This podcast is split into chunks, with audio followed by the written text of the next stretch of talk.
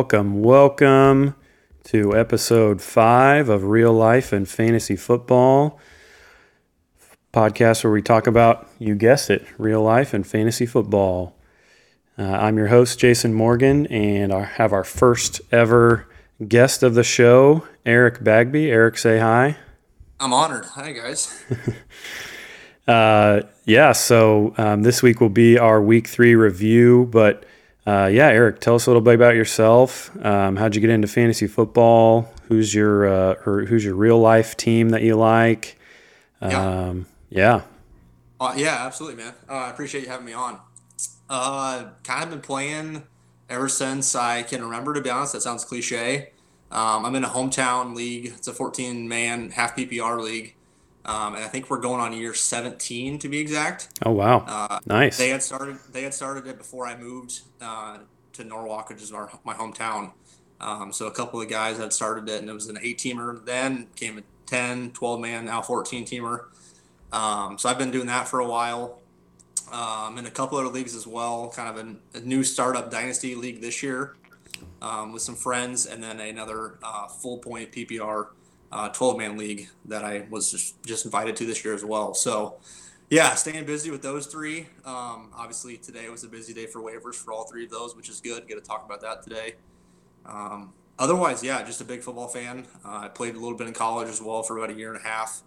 Um, played in high school, obviously, all four years. Um, in regards to fandom, I mean, obviously, being from Iowa, I am a Hawkeye fan, unfortunately.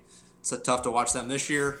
Um, in regards to pro team, obviously, with there being no pro team in Iowa, I kind of had to uh, pick the litter in regards to what I wanted to, to be a fan of.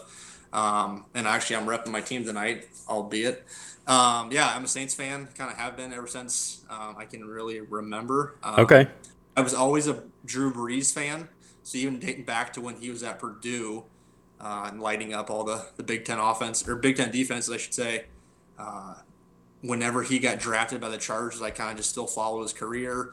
Didn't really have a team. Didn't really want to be a Chargers fan. Obviously, with them being out in San Diego at the time, they decided to trade him, obviously, to uh, New Orleans after they drafted Philip Rivers.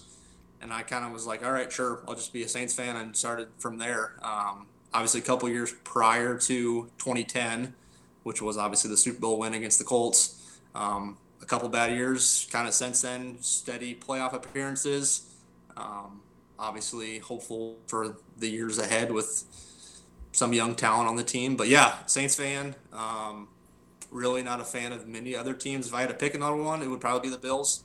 Uh, just like watching Josh Allen just run and sling it and that kind of stuff. But yeah, big football fan. I appreciate you having me on, and yeah, ready to talk some fantasy football week four.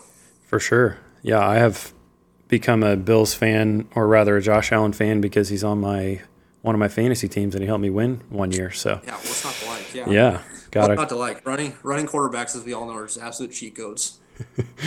exactly, exactly.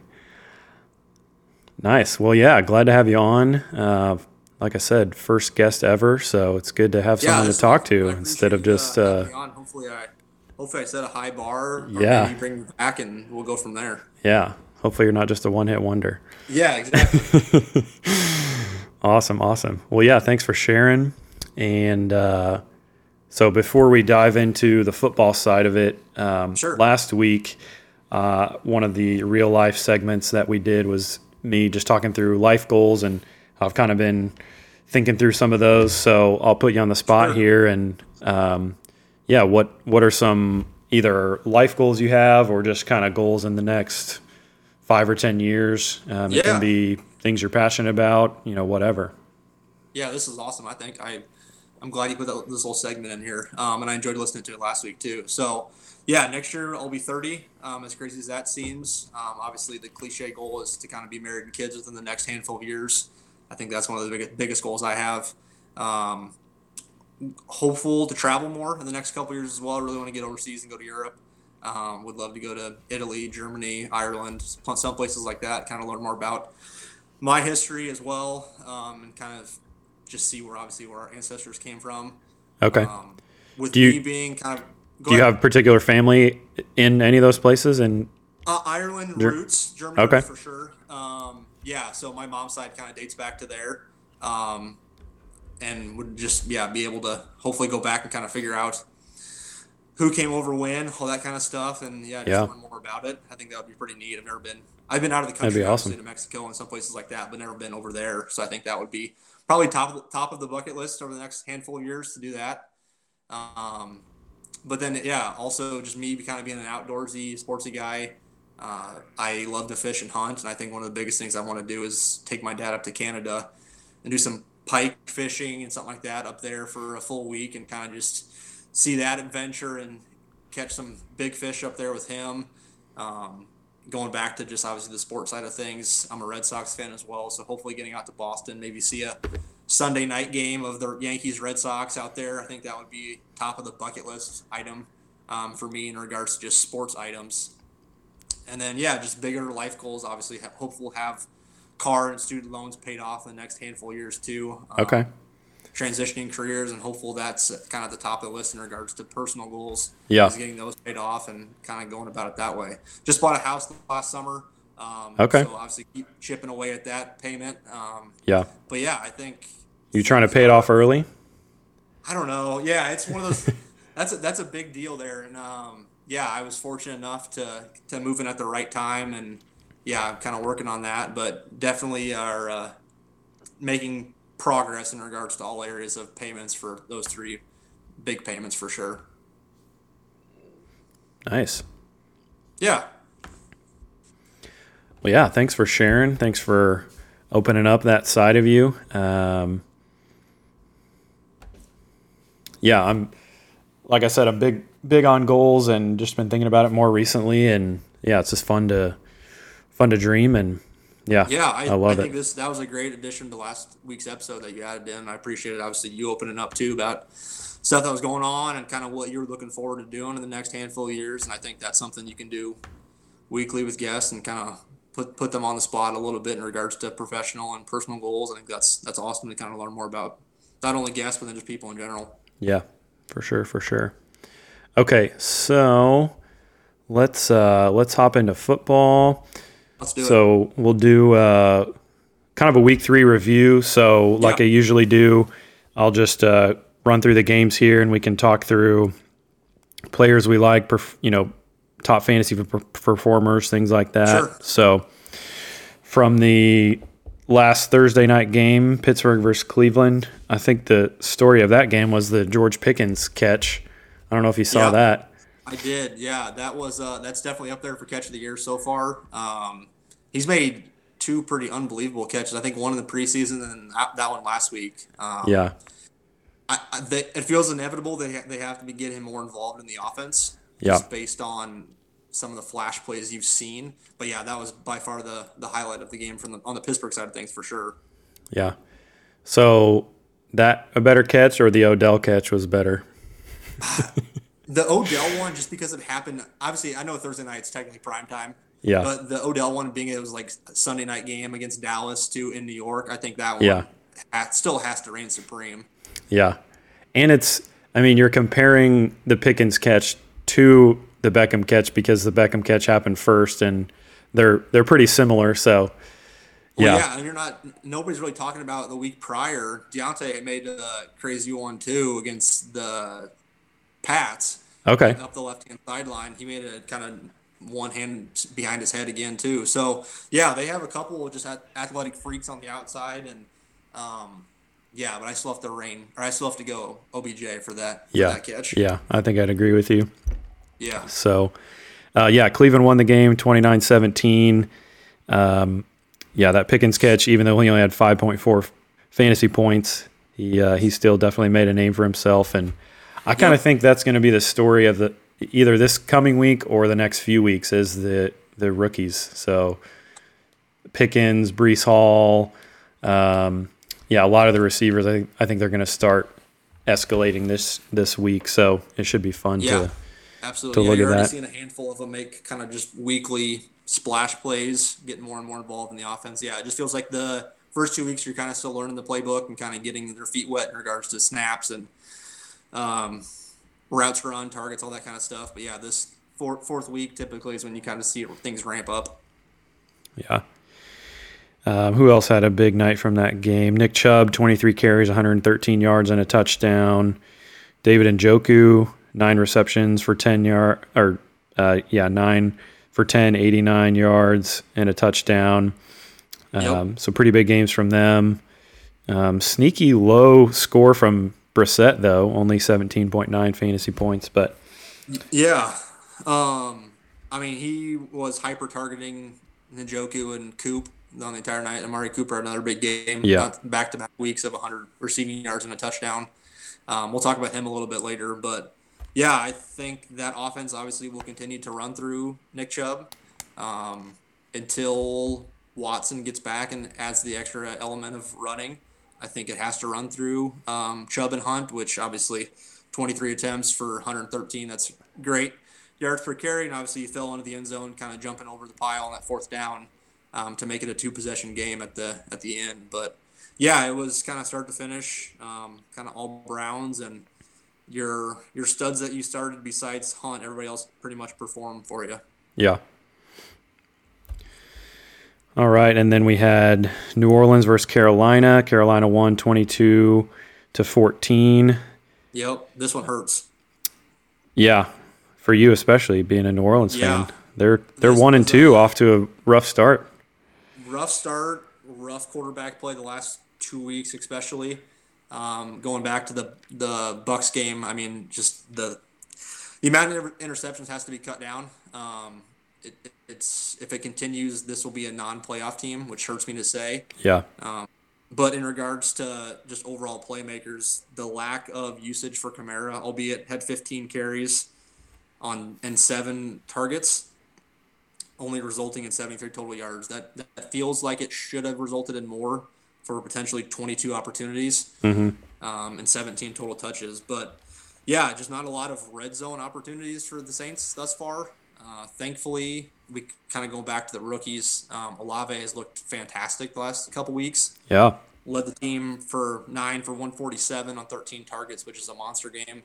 Uh, yeah, that that has to continue going forward. Also, with potentially Landry and Michael Thomas both banged up this week, they play um, Minnesota in England. So Oh yeah, see that's the London game. I forgot about that. that. is, yeah, yep. So that Viking secondary has been somewhat beatable thus far. Um, I think that that would be an opportunity where if those two are banged up, he would probably slide into that kind of wide receiver two, three range, if not a little higher, kind of just depending on usage thus far. So, yeah, I mean, in regards to Carolina too, he kind of just had one splash play really. It was Laviska Shenault, who they traded for mm offseason. Um, caught a 76 yard touchdown and kind of just stole all the momentum from the Saints there, and they ended up winning the game. So, really, Yeah. nothing too crazy there. Obviously, McCaffrey over 100 yards, um, but just not catching the ball that much. Right, which is a su- surprise for a lot of people for sure. Yeah, compared to what we're seeing, especially for a guy that was probably one one or one two in most draft redraft Right. leagues. Um, yeah, he, if he isn't really catching the ball, albeit he averaged four yards a carry, um, still pretty efficient. But yeah, if they got if they get him more involved, that is a that's a quality team. If Baker is able to play well. Yeah. Panthers defense had a pretty good day, and uh, I I'm surprised at how much Robbie Anderson has fallen off a cliff. Well, I'm surprised and I'm not surprised. He had his Yeah. 21 point week week one, and then he's scored a combined less than three points in the last two weeks. So yeah, I mean, it's it feels like unless he's catching, which and it was week one, he caught that 75 yarder, I believe, against the Giants. yeah, um, and take that out of there, it's still a bad game for him. So it feels like he's due for one of those every three to four games. Um, and you're kind of just guessing at that point if it's going to be the week that you start him, and if it's not, it's it's going to be a 18 point just hole on your bench, unfortunately. right. Yeah, he's almost better as a as a best ball player. Oh, for sure. Yeah. All right, so Houston at Chicago. Chicago eked it out 23 to 20. I uh, I kind of think this was I, I didn't actually get to watch this, but there probably wasn't much to watch besides uh, Khalil Herbert going bananas, 20 carries for 157 yards and two touchdowns. Um, yeah, Fields just doesn't look good. Darnell Mooney hasn't done anything at all. Cole Kmet was kind of primed to be a breakout. He hasn't done much either. So, yeah, I mean, I I'll be honest, I didn't get to see a lot of this game. I saw just highlights. Um, obviously, the Montgomery injury is something to monitor going forward. I, he missed practice today. They're still listing day to day, but obviously, um, you're kind of seeing conflicting reports there, where it's either a knee injury or a high ankle one. Which high ankle ones we've seen are four to six weeks, kind of depending on severity. Um, but yeah, as a guy that has Herbert and his 14 teamer on his bench, I'm I'm hopeful. It sounds bad, but I'm hopeful possibly for one or two games out of Herbert. Just we, we've seen such good running out of him. It feels like it's a going to be a smash spot against the Giants, who just gave up 100 yards and Tony Pollard on Monday night. Mm-hmm. Um, yeah, in regards to the Texan side of things, um, Dameon Pierce is now kind of seems to be locked in as the RB one there. Yeah, dominated touches yet again. Right, 20 carries versus Rex Burkhead, just three. So Exactly, yeah. 20 for 80 and a touch. Um, so, yeah, four yards of carry and the touchdown. Obviously, they're ended with 15 in the half point PPR scoring format. But, yeah, I mean, I didn't get to see a lot of this game. Obviously, you can kind of read the box score and just kind of see that once Montgomery went out, it was just the Herbert show. And, yeah, yeah, and he showed out when, with the touches. So, yeah, for sure.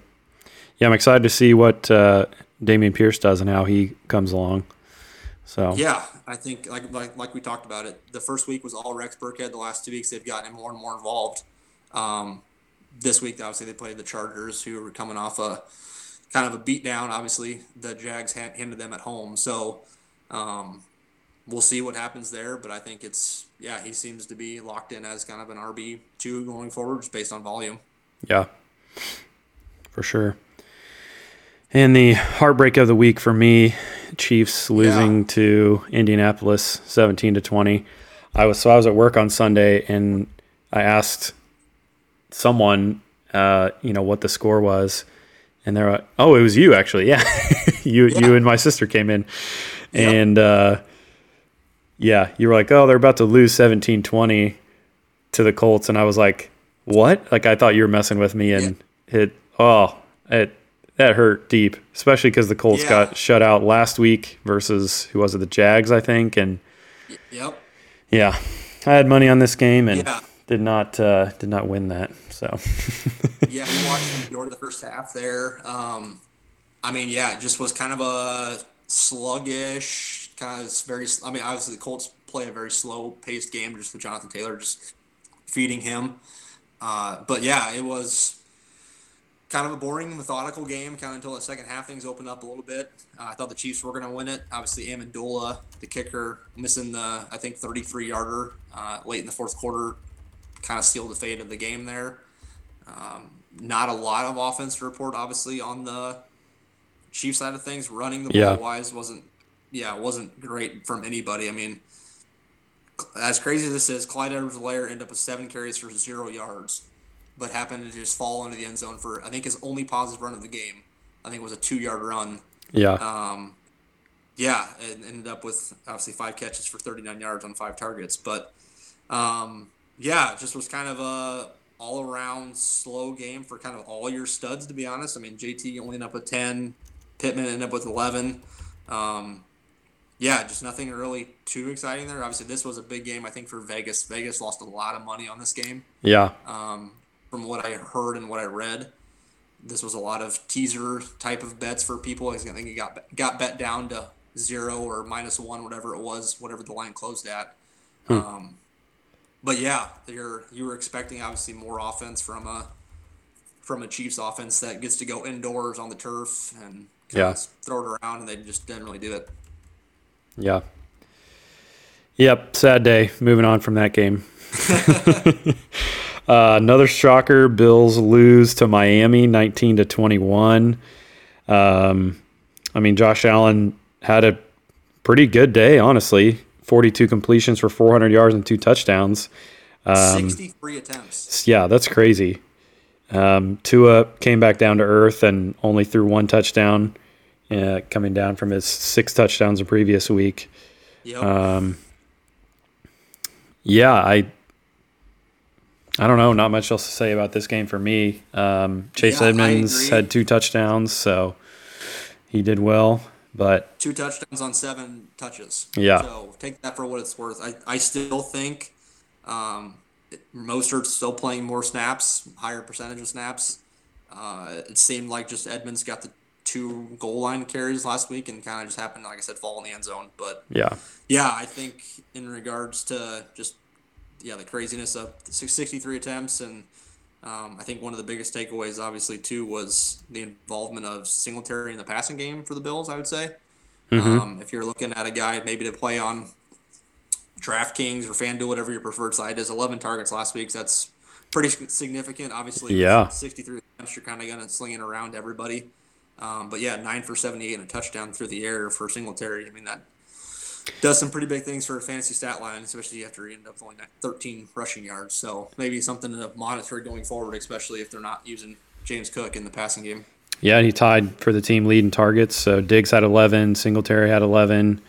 Um, yeah, McKenzie, Isaiah McKenzie had nine. Gabe Davis had Yeah, six targets. Dawson Knox four. So yeah, it's a good, good week for Singletary for sure. with like so with, with Dawson Knox, for example? Where are you at the point where you're possibly looking to move on from him? Just looking at game logs, I mean, two targets, five targets, four targets. He's Allen's throwing it around everybody. and Doesn't seem like it's Knox. I mean, are you at the point where you're possibly moving on from him? I, yeah, I mean, I'm I'm on the edge for sure.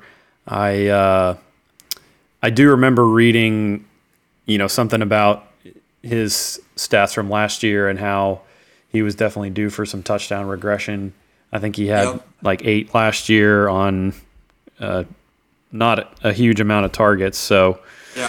um, and a couple of those were, you know, two two a game that he had. So, um, yeah, last year he only had one game over 100 yards receiving. So, I mean, there were a lot of weeks, even last year, where he had four targets, three targets, five targets, three targets, and then a couple others where he had eight, ten, six, nine. So Yeah. he, yeah, I, I, I don't know. I Just think it's just it's kind of gauging those things possibly for the listeners if they're in that situation where they maybe waited and they missed the top five or so tight ends and they took just the best available one between like him or Ertz, for example. Um, yeah, just kind of seeing where you're at with that. Obviously, only a couple. I mean, like I said, two, five, and four target thus far, and still only playing right around 75% of snaps or so. Um, but yeah, obviously, if they're throwing the ball 63 times a game, um, there's going to be targets obviously to go around. And they play Baltimore, Pittsburgh, Kansas City the next three games. So probably, I mean, the Pittsburgh one feels like a win there. The Baltimore and Kansas City game, especially both being on the road, are definitely ones where I expect Allen to be throwing it around a lot. yeah. Um, but yeah, just kind of seeing where you're at. So Yeah, I mean, even as a uh, as a flip to that, if if you are looking, um, Hayden Hurst is probably available for Sure. the Bengals. He's been off to a pretty hot start. Eight targets his first game, seven his second game. Um, hasn't done a ton with them, but you know, Yeah. targets lead to opportunities, and then in my mind, coming out of nowhere, Tyler Conklin for the Jets. He's Yeah. uh, seen seven targets or more in every game so far this season. So maybe it's just um, you know the just Flacco, Flacco. effect. Um, so we'll, we'll see if that usage continues. I think this was Flacco's last week, and yeah. um, yeah, Yeah, so we'll this would be see. But week to kind of yeah, this would be a good week to kind of monitor where those targets go. Obviously, because it was Elijah Moore. It seemed like a lot in the preseason for Zach Wilson, um, who's kind of been up and down. Obviously, thus far too. Elijah Moore, that is. But yeah, if Conklin can stay in that kind of six to eight target range every week, I mean, yeah, he's a, definitely a viable option all formats. yeah, So for sure. All right, let's uh, Minnesota? keep, yeah keep rolling through our games here. Uh, Minnesota against Detroit. Um, Detroit, you know they've been looking frisky all year and somehow just find a way to lose these close games. It seems like twenty eight to twenty four. Um, yeah, Yeah, what did what did you uh, like about this game? What did you see in this game? I was about to say this is a team in the Lions that you can just kind of continue to bet on, just take the points because it seems like they're going to be in a lot of one score games all year. Um, yeah, I mean this game was cl- obviously close throughout. Um, you kind of had a couple running backs get banged up in this. Dalvin Cook ended up hurting his shoulder at one point in the game, Mm-hmm. um, and Mattison came in and scored a late touchdown in that. Um, Swift kind of came into the game questionable, um, and ended up only having 10 total touches in it, only resulting in 46 total yards, um, which then allowed Jamaal Williams to kind of come in and dominate touches and up with 20 carries for 87 yards and two scores. So he obviously is kind of at the top of the list in regards to ads throughout the week. Hopefully, you did that last night. We're able to pick him up. It sounds like Swift could miss a couple games. Uh, Campbell, I think, came out today or yesterday and said they might hold him out through their bye week, I think, which is week six. Um, but yeah, in regards to just overall the rest of the game, I think the biggest takeaway for me was Justin Jefferson only ended up with three catches for 14 Right. yards. Um, It's crazy. at PFF, PFF still rating Jeff Okudah very, very highly thus far. Uh, it seemed like he shadowed him almost the entire game and pretty much put the clamps on him. Mm-hmm. Um, O'Connell came out after the game and said they need to do a better job of moving moving him around like they did week one against the Packers. You kind of Yeah. saw him line up slot in the backfield. Um, he did a little bit of that against the Eagles in week uh, two, but not as much this past week, which shame on them for that after you kind of saw him just get open constantly. But yeah, obviously a big bounce back week possibly against the Saints. Um, expect to see a lot of Lattimore shadowing for him. Mm-hmm. Um, so who knows how that's going to go. Right. Hopefully, not enough fight and another injection. And yeah, uh, that would be bad for me because he's on, he's my stud on my 14 teamer. So um, yeah, I, I'm hopeful for a bounce back week there. But yeah, in regards to everybody else, KJ Osborne caught a touchdown, Thielen caught a touchdown. He looked like his old self there. Um, yeah, I mean, anything else in regards to this game that kind of stood out to you? yeah, only other thing I would say is Amon-Ra St. Brown still looks like a beast. Um, Yeah, I I kind of thought his peak was you know last year, and he'd be one of those guys that would just kind of fade off. And yeah, it's uh, I they reeled me in with uh, uh, Hard Knocks, I know. and uh, you know story of his dad and his brother, and then them working out, and just his you know Well, sure. personal drive and. And I was like, no, I'm not going to get sucked in. I'm going to stick to my guns. I don't, I don't think he's going to do it. And then, you know, he's he's killing it. So, yeah, I mean, 12, 12, and nine targets thus far, um, three touchdowns already. He's got two carries for 68 yards, which he did that. We did that week two against Washington. So yeah, I mean, it's, he seems like a, obviously a bona fide stud. Yeah, number I three ranked la- receiver through three Yeah. weeks. So It seems like he's here to stay. Obviously, I do agree with, with last year though. It kind of seemed like he was just the last one, last healthy receiver that they had, and he just got hyper targeted at the very end of the year. Um, but yeah, it seems like he's legit. So uh, another thing just to monitor with him, just didn't practice today. It says an ankle injury, so something to monitor there. I saw him and Hawk both didn't practice, so just something to keep an eye out for if you are obviously rolling him out as basically your wide receiver one. So. yeah. All right, Baltimore and New England. Um, this was an Yeah. interesting game because to look at the box score, you think Baltimore just rolled all game, and New England kind of sneaky kept up with them. And and to me, I mean, Mac Jones wasn't looking that bad passing the eye test. He only, I mean, he only has 18 fantasy points, but he Yep. uh, he was being bold. They they both kind of had bad interceptions, Mac Jones and Lamar Jackson, but yeah, Lamar Jackson that with the legs, he's he'll just get you every time, and he's he's Like a smart yeah. runner too. Like you could, that's that's what I saw is just he, he knew when to to stop. He wasn't trying to be fancy, Yep. and and you know he would get, run out of bounds. He would, yeah, he wasn't trying to make the home run play every time, but but a lot of them were home run plays. So Yeah, and like we said at the very beginning, like all running quarterbacks. So it'd be uh, Lamar, Hurts, Kyler. It's just it's a, it's an extra element. It's just a cheat code really in fantasy. Uh, and yeah, I mean, forty plus points on our scoring format, and yeah, going back to your point there though, uh, the biggest thing from I, I would take away is kind of now I would be targeting teams that are playing against the pack or against the uh, Pats, I should say. Uh, Mac Jones sounds like is going to be out for several weeks with Yep. a very high ankle sprain. So potentially Brian Hoyer or the rookie Bailey Zappe that they're going to play at quarterback. Uh, Yeah, I, I would expect to see a lot of Rhamondre Stevenson, who was good in this game, 12 for 73 and a touch, and then had four catches for 28 yards. I would expect to see a lot of him and Damien Harris as well. But yeah, I, I other than takeaways from just Lamar being elite and electric on the ground, Dobbins got worked in slowly. I expect to see more of him next Mhm. week, um, albeit against Buffalo. But yeah, he got his feet wet a little bit. Um, but yeah, just Lamar, like like we talked about, seems like it is uh, it is legit. The past couple of games being 40 plus, and obviously the number one quarterback in fantasy.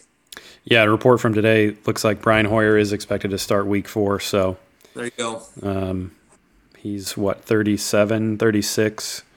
Yep. Um, just a veteran. I, I expect to see a lot of screens, right? So Rhamondre Yeah. probably a good play in half point, full point Yep. formats. Probably relatively cheap, but still on DK or FanDuel, like I Right. talked about earlier.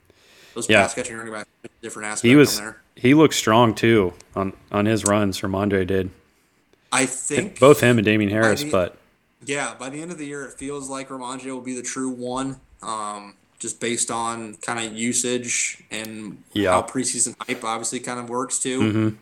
It seems like it's inevitable that he kind of takes over that backfield. yeah. And last but not least, can't uh, say enough about Mark Andrews. Eight for 13, 89 yards and two touchdowns. Jackson went to him early and often, and that second touchdown, I still don't know how he fit that into that tight window, and yeah, that was an insane, seems, insane pass, insane Yeah. catch. it seems like he's uh he has. It's gonna sound weird. He has almost has that, that little Cooper Kupp ish thing to him, where he seems like he's always open on plays. Mm-hmm. Um, obviously, OCs do a great job of scheming open their best players, and he's by far their best pass catcher. Um, yeah, I expect to see games like that going forward, and he'll probably end up as the tight end one on the year if Kelce doesn't have multiple games where he goes for hundred plus and a couple Yeah. scores. Uh, it just seems like it's turning in that, that direction again for Andrews after he did it last year too. So Yep. Yeah, that's true. All right. Um, Bengals and the Jets. Bengals 27, Jets 12. Um, gosh, Flacco 2.4 fantasy points. He yikes. all I've heard and seen this year is that he's been struggling, and they're yeah probably glad to be done with him. I- Um, Yeah, At least for now, so. Fifty-two, yeah, fifty-two attempts again for him. Man, we saw a lot of passes this past week. Holy cow! Yeah. And then on the Bengals side of it, um, they mixed in Samaje Perine a little more. Did Joe Mixon get injured? Or I think they just Were they rotated just- them. I think okay. Ryan ended up having a, a, I think a long, I want to say it was a longish touchdown run. Okay. Um, yeah, but I, I didn't see a lot of this one to be honest. So yeah. And uh, fairly even um, with the distribution for the receivers for the Bengals. Tyler Boyd Yeah. had a big we- big week um, as far as fantasy points, twenty one point five with the scoring that Yeah. we use.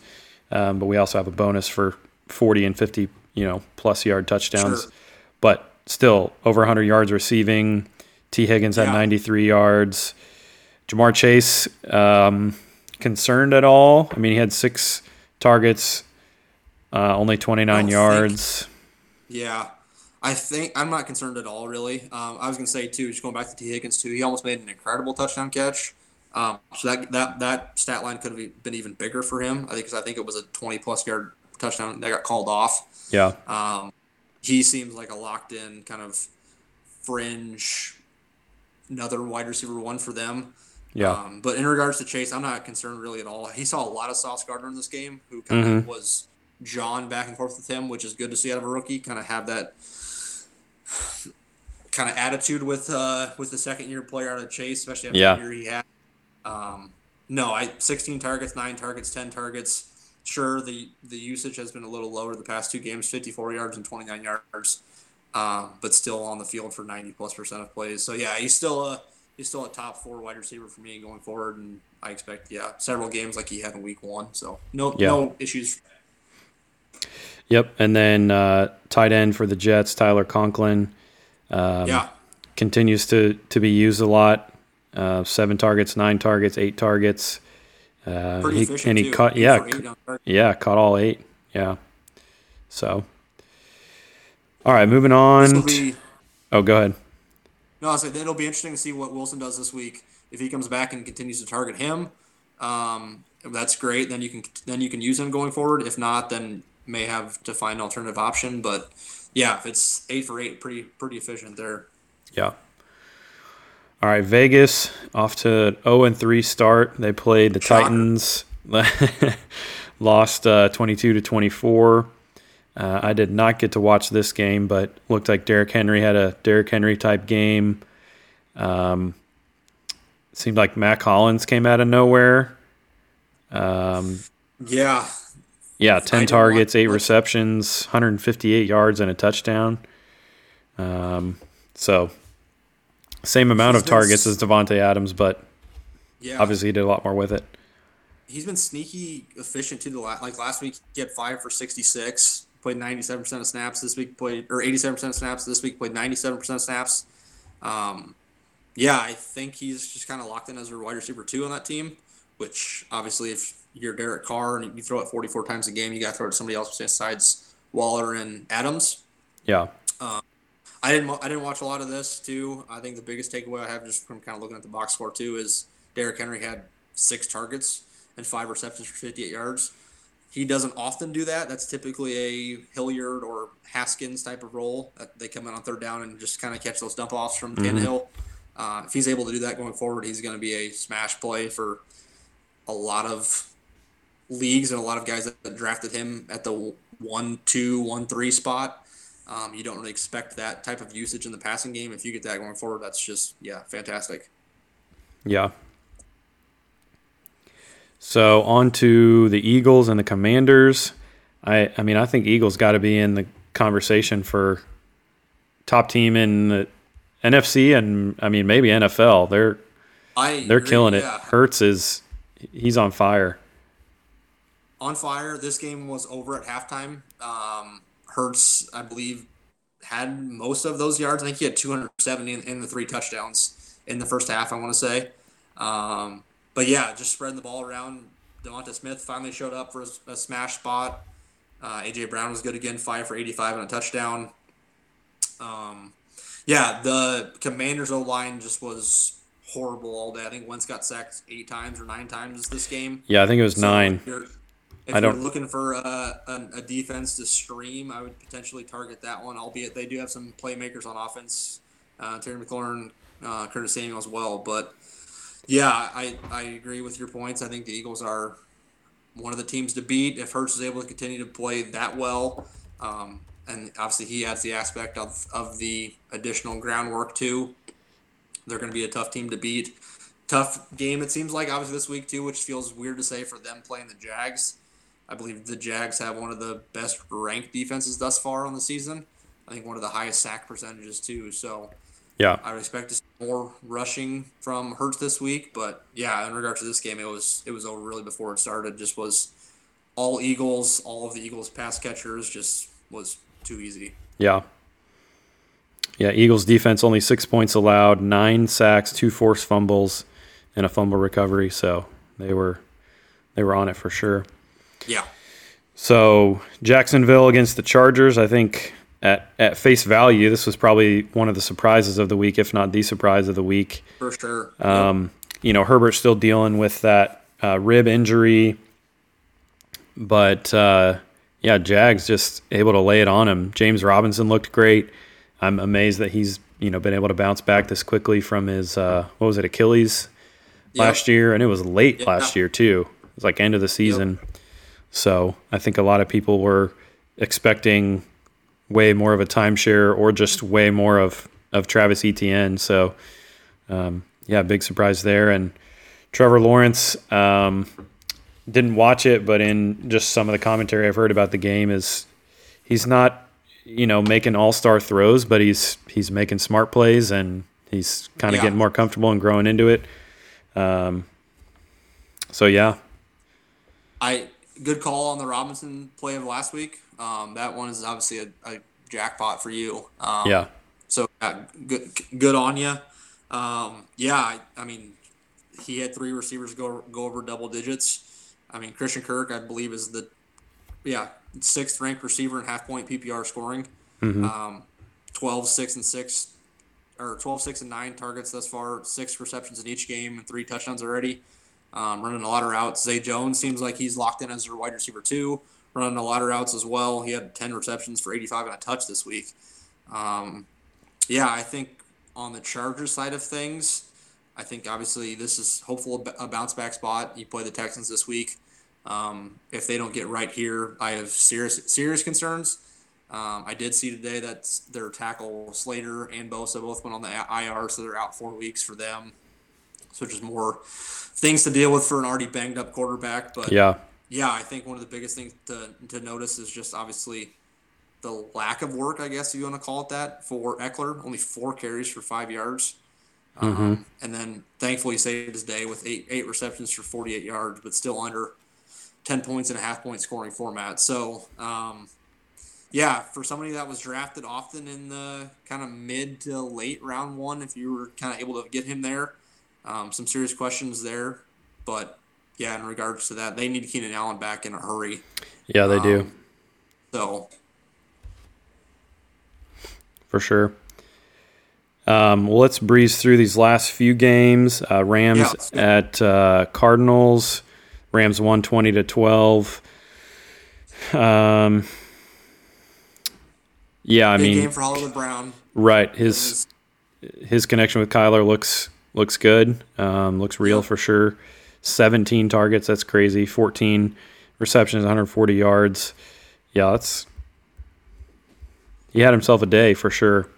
Yeah, Akers seems like he's now the one. Uh, I mean, had three times as many carries as Henderson did, 12 for 61 and a touch, um, and did lose a fumble. They came out, McVay came out after the game and made comment about how they're going to continue to give him work regardless of the turnover.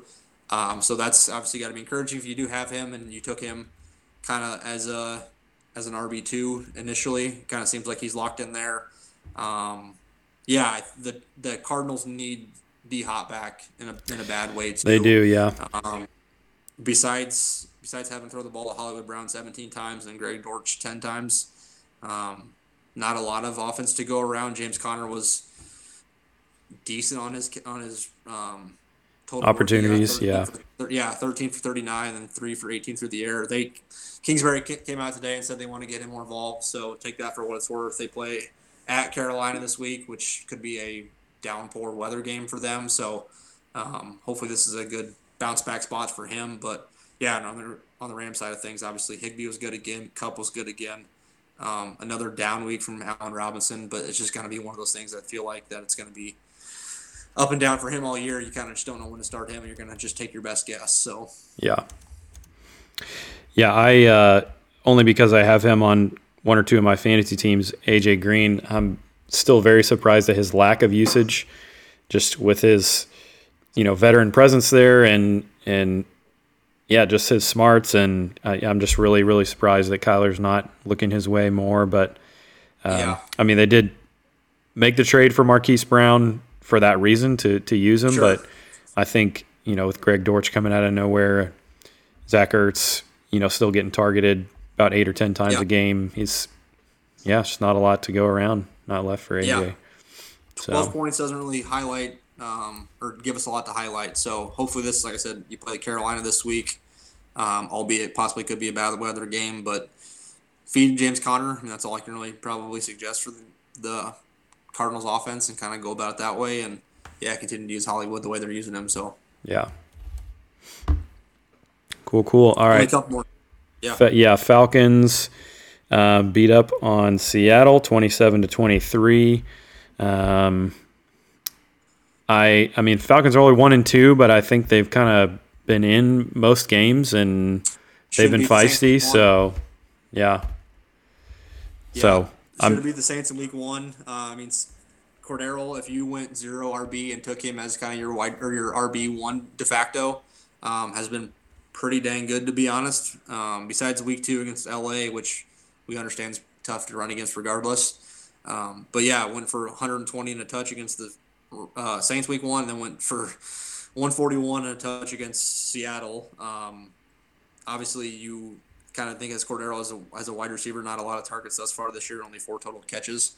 Um, but if you're averaging six yards a carry, I mean, you're going to get a lot of opportunities. So, Yeah. yeah, that's my biggest takeaway from that side of thing, or side of things. Um, it was good to see Pitts go for 87. Obviously, you hope he falls into the end zone at one of these points. If you drafted him as kind of your as your high end tight end, um, it feels inevitable where he's going to catch one of those or catch a catch one and bust a long one. But um, yeah, in regards to Seattle side of things, they're still working in Kenneth Walker, only three carries. It still seems like Penny's the RB one there. Um, Geno Smith was decent, albeit. I mean, 44 attempts, 325 and two touchdowns. Mhm. Had the interception, but uh, yeah, I mean, Metcalf and Lockett were both decent. Will Dissly caught another touchdown this week. Um, yeah, it was a close game. I, I might watch a pretty good amount of highlights for this one, um, just based just because of CPAT was running kind of wild all over them. But Yeah. yeah, I, I expect the Falcons to kind of be in a lot of games, and I expect the Seahawks to kind of throw it a lot. So um, DK and Lockett both feel like viable options going forward, kind of just depending on the matchup too. So And they got Kyle Pitts involved. Thank you, football gods. yeah, it, like I said, it feels inevitable for him to finally find the end zone. Um, Yeah. After after he had two straight weeks of only two catches, it was good to see him catch five, and Yeah. um, I think he had a long one too in the first half. So Yep. And then Falcons kicker, Younghoe Koo, number one kicker so far. He's been Yep. doing his thing. All right, Packers at Tampa Bay. Um, this was yeah, boring. it was it was tough to call that a game. Um, Yeah. Yeah, Rodgers and Brady both just kind of looked off. Uh, I was excited to see Romeo Doubs more involved. I think, you know, going back to my original point earlier in the episode, I think uh, he's one of the rookies that that's going to have a, a good week, and he's just going to keep ascending. I think so. Yeah, and it was good to see after a report came out saying that they were going to use him more. Obviously, with Watkins going on the IR, they kind of had to. Uh, but more often than not, you kind of are skeptical of coaches that say they're going to use their rookies more, and they don't often do that. But yeah, eight for eight for 73 and a touch. It was good to see him get involved. Lazard caught a touchdown after missing, I believe, week one. Getting back involved there. Um, yeah, and obviously the Packers running back usage was kind of weird. Both had 12 uh, carries. Aaron Jones lost a fumble. Uh, yeah, I think going forward, obviously you have to play them both just because they're such a split backfield. But Mhm. yeah, on the, on the Bucs side of things, Fournette literally had all of the touches for the running backs Yep. for the Buccaneers. So I mean, at the at that, this point, Rachaad White's just merely a stash. Uh, in a kind of a deeper format, if you wanted to drop him, and maybe you maybe you did and picked up a Herbert or maybe a Brian Robinson, kind of stashed either of those guys instead Yeah. yeah, I would say just continue to look for the Bucs to use him or use Lenny more. You get your receivers back this week potentially in Godwin and Evans. Right. Um, That'll be huge for Tampa big. Bay. yeah, big for them. But yeah, in regards to anything else, I mean, both defenses played pretty well. A couple sacks for each side of things, um, and obviously only allowing 12 and 14 points is going to keep you in a lot of fantasy games if those are your starting defenses too. So Yep. And um, the slugfest of the week, San Francisco against. Denver, 10 to 11. that sums it up, man. Yeah. Oh my god. I was mean, joking the, around with my friends that we spent three and a half hours just watching that because there's nothing else better to do. But really, that was yeah, neither one of the hardest quarterback. games to watch. Yeah, neither quarterback over 10 fantasy points. Um, I don't know if anyone had over 15 fantasy points. The Broncos defense, at least in our scoring format, 17 points, mostly just Yep. because the 49ers weren't scoring, but 10 points allowed, four sacks, one forced fumble, fumble recovery, safety, interception. So they were busy, but yeah, it's Yeah, I mean, we'll, we'll talk about the Niners a little bit later. Um, but yeah, I, obviously Jeff Wilson dominated touches there for them. Uh, they will need a big game from Jimmy G and um, crew this week against the Rams. mhm. Um, I mean, IU three for three for thirty nine in the touch. He had eight targets, and then Deebo obviously five for seventy three and five carries as well for only six yards. Um, if you watch some of the highlights of this game, which I unfortunately watched the whole game, he missed Deebo on several of the kind of fake wheel screen routes that Deebo ran. Oh, really? Um, so he could have he could have busted this pretty much wide open for the Niners, in my opinion. Um, he was running wide open against a linebacker, and Jimmy G threw him, and he kind of had to stop and catch it. And it was only like a 30 yard gain instead of a 75 yard touchdown. So it could have been a monster game for him. Um, yeah, obviously on the Broncos side of things, Gordon just happened to fall into the end zone, much to the chagrin of Javonte Williams owners. Would love to see him get the goal line work there, but just doesn't. Um, but does have three more carries, 58 yards on the ground. Courtland Sutton had a big big game finally, um, eight for 97.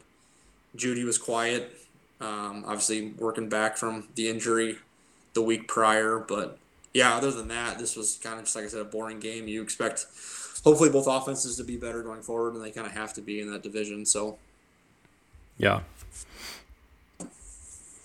yeah. I mean, I don't have anything else to add. that, you, that, sums it up. It's that, yeah, that's, that's all it is. Yeah, um, and then the uh, Monday night game, Dallas um, versus New York. Um, I had fun watching this. I actually watched the ManningCast, so nice. um, that was fun to watch them talk a little ball and then just have a couple guests on. They had Tracy Morgan on and um, McAfee was on, right? Yeah. Yep. Um, but yeah, fun game. It was pretty close. Uh, I think it was tied until like third quarter, maybe, or late in the fourth quarter. Um, and so I missed the very end. But yeah, Saquon um, had some good runs. Zeke, you know, got going 15 carries, 73 yards, and a touchdown. That was his best game of the year by far. Um, CeeDee Lamb was getting, you know, his usual 11, 12 targets, um, eight receptions for 87 yards and a touchdown. He got his first touchdown of the year.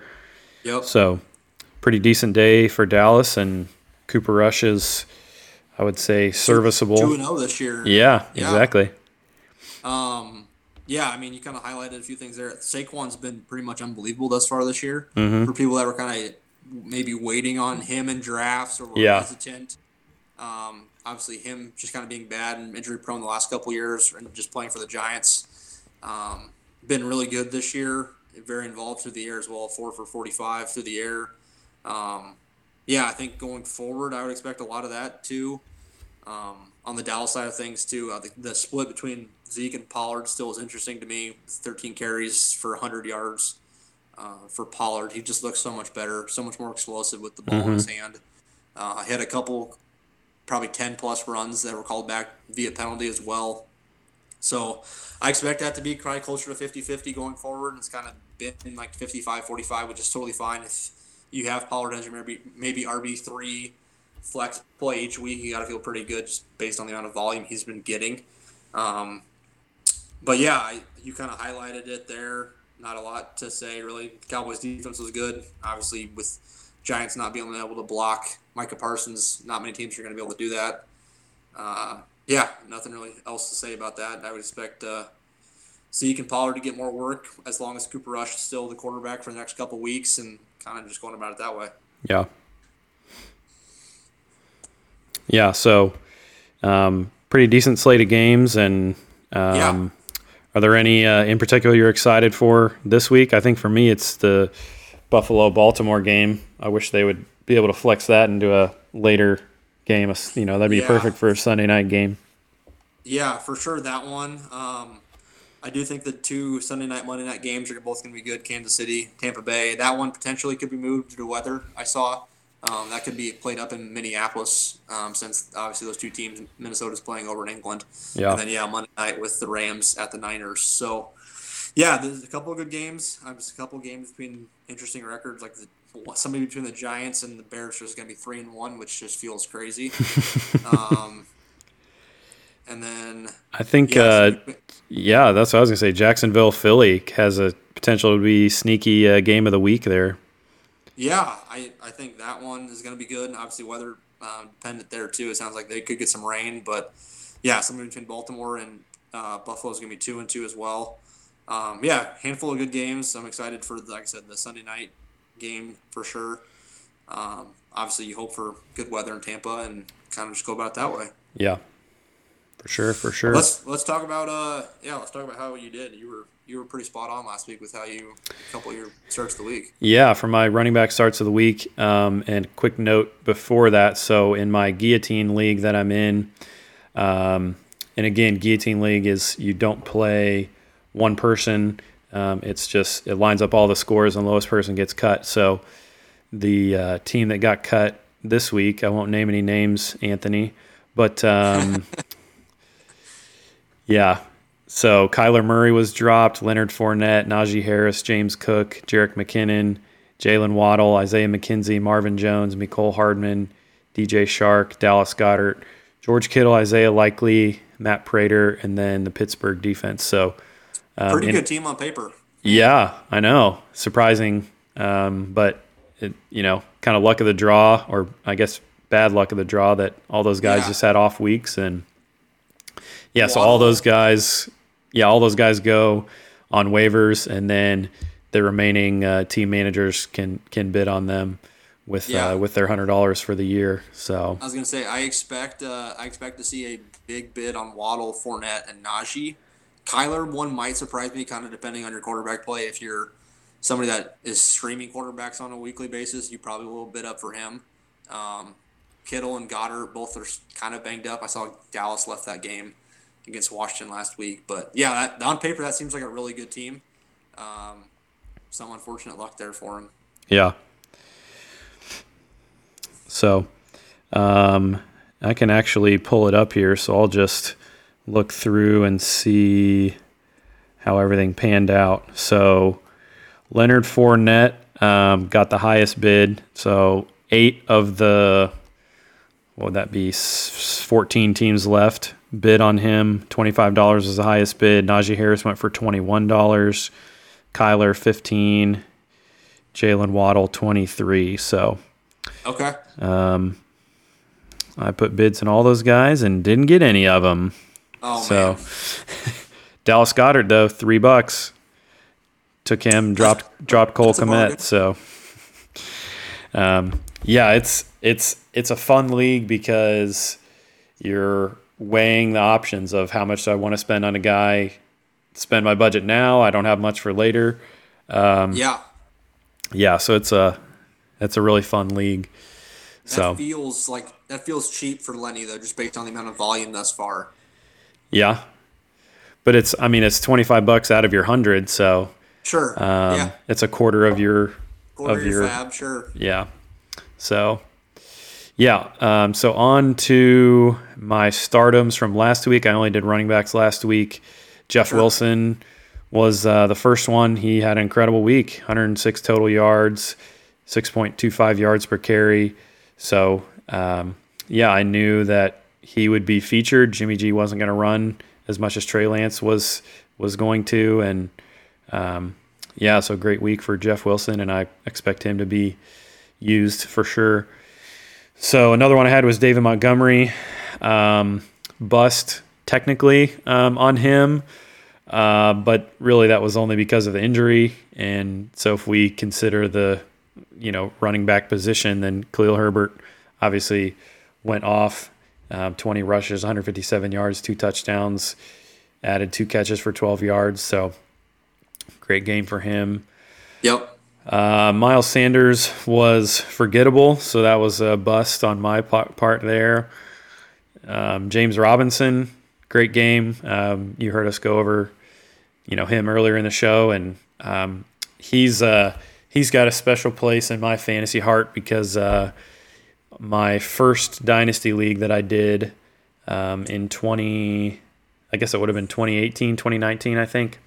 Um, uh, he was the first in, he was available in the first uh, rookie draft that we did. So the next year, um, since in dynasty you keep all your players, you only do rookie drafts, five round rookie drafts. So I snagged him in the fifth round um, because of some random little snippet on some corner of the internet that was like, yeah, if if the Jags get rid of Leonard Fournette, because that's when Fournette was still there, sure. then uh, there's not really a lot of competition behind him, and James Robinson could see a, you know could see all the load, and I was like, all right, I'll spend my you know five point oh six you know pick on him, and uh, yeah. yeah, and uh, and that was the year I I won our championship. So yeah, um, so yeah, good good uh, good week for him. Luck, but yeah, good luck there on yeah with that pick for sure. Yeah,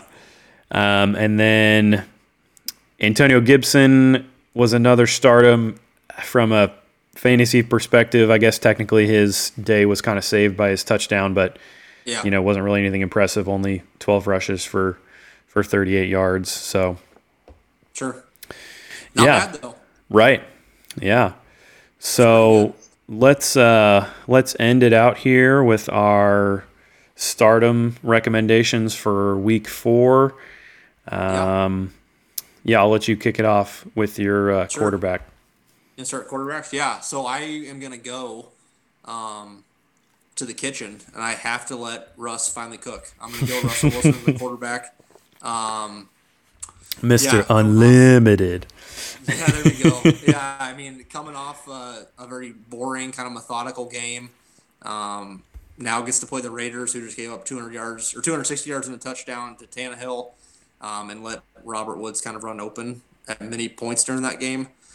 Just too many weapons for that offense, and Javonte and Jeudy and Courtland Sutton um, to not have a big game at some point. Um, so I'm going to go Russ. I expect hopefully a little bit more rushing work on the ground too for him. Very limited rushing work thus far. Uh, in years past, he's been kind of more dynamic with his feet, with his legs, um, and I hope I'm hopeful for that. Obviously, we talked about that earlier in the show. It just adds another aspect to to the fantasy quarterback. So I'm going to go Russ and pray that uh, the kitchen doesn't catch on fire. As cliche as that sounds, hope for the best. Yeah, I'll go uh, Tom Brady. I I know it's been a slow start for for the goat this year, but uh, yeah. I mean he, he has faced some pretty tough defenses so far this year: Cowboys, Saints, and Packers, and you know he's been up and down on you know guys available as receivers. So sure, especially if he has Godwin back this week, and then Mike Evans returning from suspension. Um, yeah, and they'll be kind of chasing points against Kansas City. Uh, sure. So yeah, I like uh, I like Brady yeah, this week. I'm gonna I'm gonna give him another chance. I like that. Yeah, especially if that game gets moved indoors too. Um, yeah, I expect a lot of fast action on the turf. But if it does get moved, if not, then maybe watch the weather report there and pivot if needed. But yeah, if he gets all the weapons back, it feels like it's a it's a good spot for a secondary that just kind of got beat up a little bit by Matt Ryan. So yeah. Cool, cool. Um, yeah, running back. Who you got? Yeah, let's do it. So we're going to talk about one of the rookies here. So I'm going to go Breece Hall out of the Jets here. Um, 11 targets last week. So I mean that that's something pretty big and kind of one of the biggest things you look for in regards to just running backs. Um, 21 on the season. Now has five more targets than Michael Carter, the other running back on the team. Um, it seemed like Breece was running a little bit ahead of him in regards to play time last week and usage. Um, I expect it to continue to be that way. Um, this is a projected low scoring game that they're going to be playing against. Uh, only a 40 and a half point total thus far. I think if they want to win this game, um, it feels like it has to be Breece and Michael Carter, and I expect Breece to kind of be the true RB one on the team. Um, I, I made a note in here if if Zach Wilson was back, I may pivot to Jamaal Williams just based on the Swift injury. Um, it seemed like there were weeks last year that Michael Carter was very involved in the passing game. There were weeks that he wasn't involved really at all. I just think Breece's talent um, puts him a step ahead of Michael Carter, and I'm gonna, yeah, hope for the best in regards to continue using him through the air, and then obviously getting some work on the ground as well. Nice. All right, and mine, I'm going to go with Damian Pierce. I know we mentioned him earlier in the episode, but two rookies. He's yeah, exactly. Um, yeah, just from a touches perspective, he had I think 20 last week, and they just seem to be using him more and more. I like the matchup as well. Chargers are allowing the sixth most fantasy points to running backs. So, um, yeah, I think it's think it's a good good matchup like, for him. Yeah, he's the clear RB one there. Uh, Burkhead just has fallen by the wayside after week one and just dominating touches. So, yeah. And then wide receiver, I'm going to go Devonta Smith. Um, you know, he didn't do much of anything week one, but he's been increasing in weeks two and three. And, you know, week three, he went off um, for 169 yards. I think um, it's it's sort of the perfect storm there with him being an elite wide receiver, and then obviously they have AJ Brown there, so you got two guys that defenses have to worry about.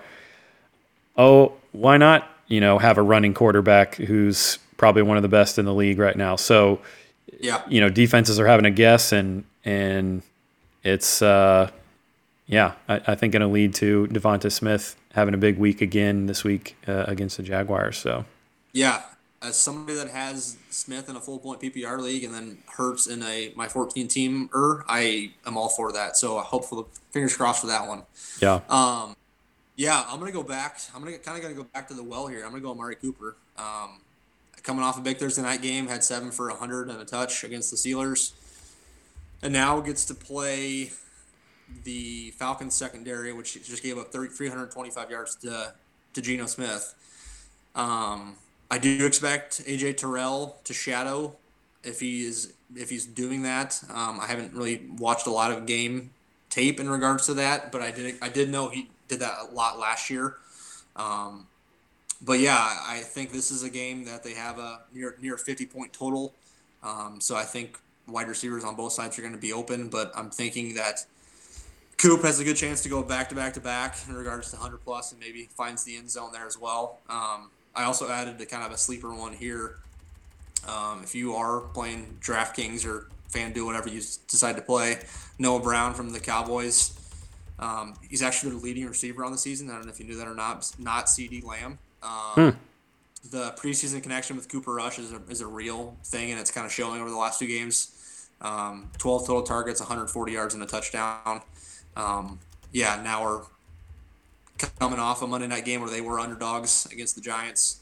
Um, he only has a 4,900 price tag on uh, on DK. Thus, or this point, um, which then allows you to pay up for somebody else, uh, kind of maybe a higher point running back right. or whoever it be. But yeah, Noah Brown sleeper play there for somebody that maybe is in a full point or on DraftKings or something like that. So yeah, good stuff. All right, and All right. tight yeah tight end. I'm gonna go Tyler Higbee. He has had 24 targets this season, which I would not have guessed that had I not read that. No. So it's tied for the third most among tight ends in the league and is playing on 95% of snaps. So I think opportunities there. And uh, yeah, I'm going going Tyler Higbee for my tight end start of the week. Yeah, I have tried to trade for him in several leagues just based on usage. It feels like it's going to continue because it feels like it's now Kupp, Higbee, and A Rob um, versus years or last year it was Kupp, OBJ, and then Higbee. Mm-hmm. Um, yeah, for tight end, I went uh, Robert Tonyan actually out of the Packers. So obviously coming off the ACL injury last year, it was worked in very slowly the first two weeks. Um, finally was involved last week a little bit, six for 37 against the Bucs. Um, Watkins obviously on the IR for the pack now, so they need more pass catchers. Um, this feels like a good spot for them in a game against New England where they're probably going to dominate time possession, yards, all that kind of stuff there um, against a backup quarterback. So uh, New England on the year has already given up 140 yards and four touchdowns to tight ends. I, I think this is a good opportunity for um, Tonyan to possibly make his first Lambeau leap of the season, um, get the first touchdown, and kind of go back to what we saw last year um, in regards to usage and touchdowns and all that kind of stuff. Cool, cool. All right, uh, rapid fire kicker and defense. Go. Yeah. Uh, Dustin Hopkins, Chargers play the Texans. It just feels like it's a good spot for them to be in the red zone a lot. Potentially get Keenan Allen back. Um, they're just going to be able to move the ball potentially against the Texans a lot. Um, so I like that one there. Um, and the defense, yeah, to wrap it up, um, I think we're probably going to agree on, on this one, but the Packers just feels like too obvious of an answer against the backup, uh, mm-hmm. Brian Hoyer. Um, if you are potentially looking for other options, I think the it's crazy that both sides of this game could be both or options uh, are the Bears Giants. I think both are viable options. Um, obviously, you could not have Montgomery.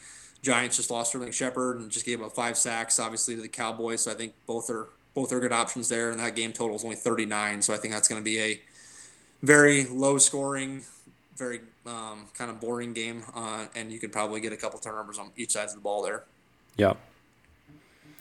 Yeah, and kicker for me, I like uh, I like Jason Sanders, mostly just matchup. Uh, Miami's playing Cincinnati, so potentially a lot of offense, which would mean a lot of field goals.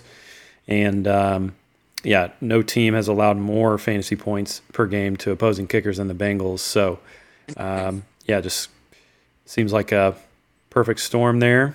And then not to stab you in the heart, but I'm going to go Vikings at Saints. Uh, I, I, like the Vikings this week. Sorry to I dog on your team, but I respect uh, that. I, as unfortunate as that says, sounds like I was saying I respect it. I do respect it. I mean, um, until Jameis goes a game without throwing multiple interceptions, uh, I think it's a they're they're a viable option. I have the Saints defense currently on my 14 teamer, and the Vikings are a free agent team, so I may pick them up late Saturday and swap it out for the England game. Um, yeah, I watch that injury report because if Michael Thomas and Landry don't play, I mean it's Olave and then it's Tre'Quan Smith for the yep. Saints. So um, I like the play, as unfortunate as that sounds coming out of my mouth. So yeah, and just I mean Saints have allowed most fantasy points per game to opposing defenses, and you know they've given up 11 sacks and thrown five interceptions.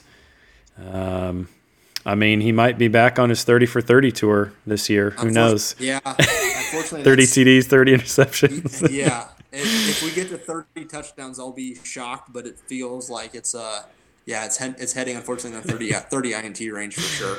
Yeah. So. Yep. yep. All right, and then uh, since sports betting is newly legal in Kansas, um, I like yeah. just throwing out a quick, uh, you know, top bet of the week. Uh, I don't know if I'm supposed to say it legally, but this is not gambling advice. And if you have trouble with gambling, insert correct thing I'm supposed to say. Correct. One eight hundred bets off. Yeah, there you go. Um, but I I like the New England plus nine and a half at the Packers. Uh, that's just I I get it that you know, they're going to be with Brian Hoyer, um, but I think the run game is still strong.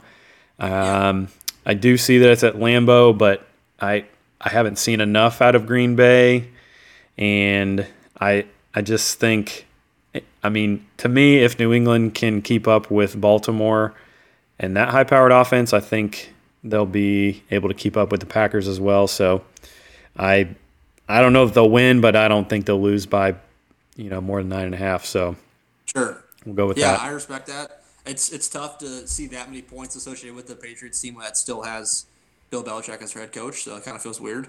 Um, that one's going to be probably the most popular, in my opinion, one of the most popular um, public bets this week. I bet unless some sharp money comes in, it gets hammered down. But yeah, um, yeah, I went I went Rams plus two and a half against the Niners on Monday night.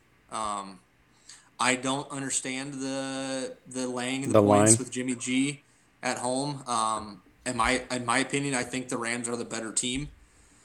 You, yeah, after just seeing what Jimmy G, Jimmy G did against a, a Broncos defense, now has to play a tougher defense than the Rams without Trent Williams. Um, I think that's a big thing that people aren't realizing is that now he's out for several weeks as well. So they're not only without two running backs or without their starting left tackle as well. Um, and immediately when he came in, the backup tackle, the Broncos went right at him.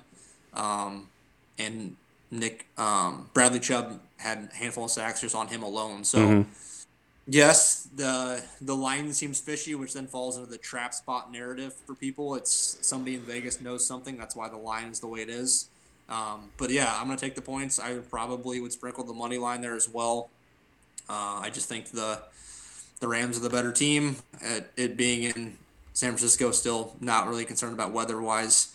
Um, yeah, I, I, like the line there. Yeah, nice. All right, and uh, surprise quiz for our guest here. Um, surprise yeah, fantasy quiz through through three weeks. So um, which running back has more fantasy points through three weeks, Jonathan Taylor or Cordarrelle Patterson? It feels like we talked about earlier in the stat line, um, just based on the Seattle game. I have I, I want to say JT, but I know it's Cordero. Yep, it is. It is surprise. The, and JT also popped up injury report today. Watch that one as well. I I don't know if they would turn the turn the ball and hand it off to Hines 15 times if he somehow misses. They said he was good to go, quote unquote. Um, but yeah, watch that one. That one's also shocking for a guy that was going one one hasn't yeah produced as you expected. Yeah, and and looking at stat leaders too, I, I have no idea how Clyde Edwards-Helaire is at number four. Um, Fall into the end zone four times, but right? yeah, I guess that's true. That'll that'll do it for you. So, um, all right, no cheating on this one. Who is the tight end three? Is it Zach Ertz, Dallas Goedert, or Darren Waller? Ooh. What scoring format are we going? Um, this is half point PPR. Okay, I'm gonna I'm gonna go Ertz. He got a touchdown early in the year, and I think he's been steadily involved. Yeah, they. Um, I guess it would depend on you know how your league scores, but in at least sure. in the league that I'm going by, it is Ertz, Goedert, Waller, okay. three, four, five. So. Gotcha. All right. Yeah. I didn't expect. All right. Yeah. So or uh, Andrews one, Kelce two. Then obviously got to be. Yeah. Yep. Gotcha. And number six, Tyler Conklin, New York Jets, like we talked about. Watch it. Yeah. If, if Wilson's still targeting him, he's a he's a start each week. Yeah. And then uh, no cheating again. Baker Mayfield inside or outside the top twenty? Top twenty. For a guy that they traded for, it's got to be outside. I, besides the one week one where he had the long touchdown to Robbie. I it's got to be outside, right? He is number 19. He's inside. Wow. so, yeah. Um, he's 19. Winston is 18. Jacoby Brissett is 17. Um, and just after him is Geno Smith, who rounds out the top 20. So, wow. outside of the top 20, Mac Jones, 21. Russell Wilson, 22. Oh, Stafford, 23.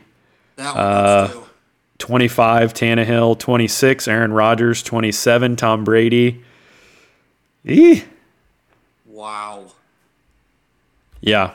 Yeah, I, I guess I yeah I would I would expected Baker to be that further down. I mean, yeah, 19's obviously you, you, you don't want to start him in any format. You you hope you have better options, and more than likely you do still on the waiver wire. But yeah, that's brutal, especially hearing the names behind him. So yeah.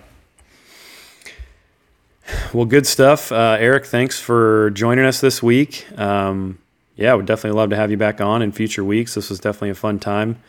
Yeah, absolutely. Sorry we ran a little long. Yeah, I think we overshot our uh, 35 minute right. target here.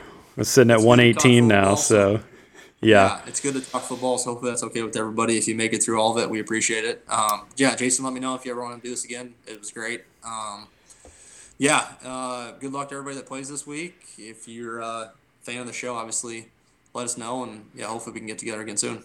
Yeah, for sure. Yeah, uh, listeners, uh, you know, respond in the comments wherever you're listening to the show. Tell me um, more of what you want to hear, what you like, what you don't like. You can find me on Instagram at reallife.fantasyfootball. Um, yeah, or email the show, reallifeandfantasyfootball.com. But that will wrap us up for this week.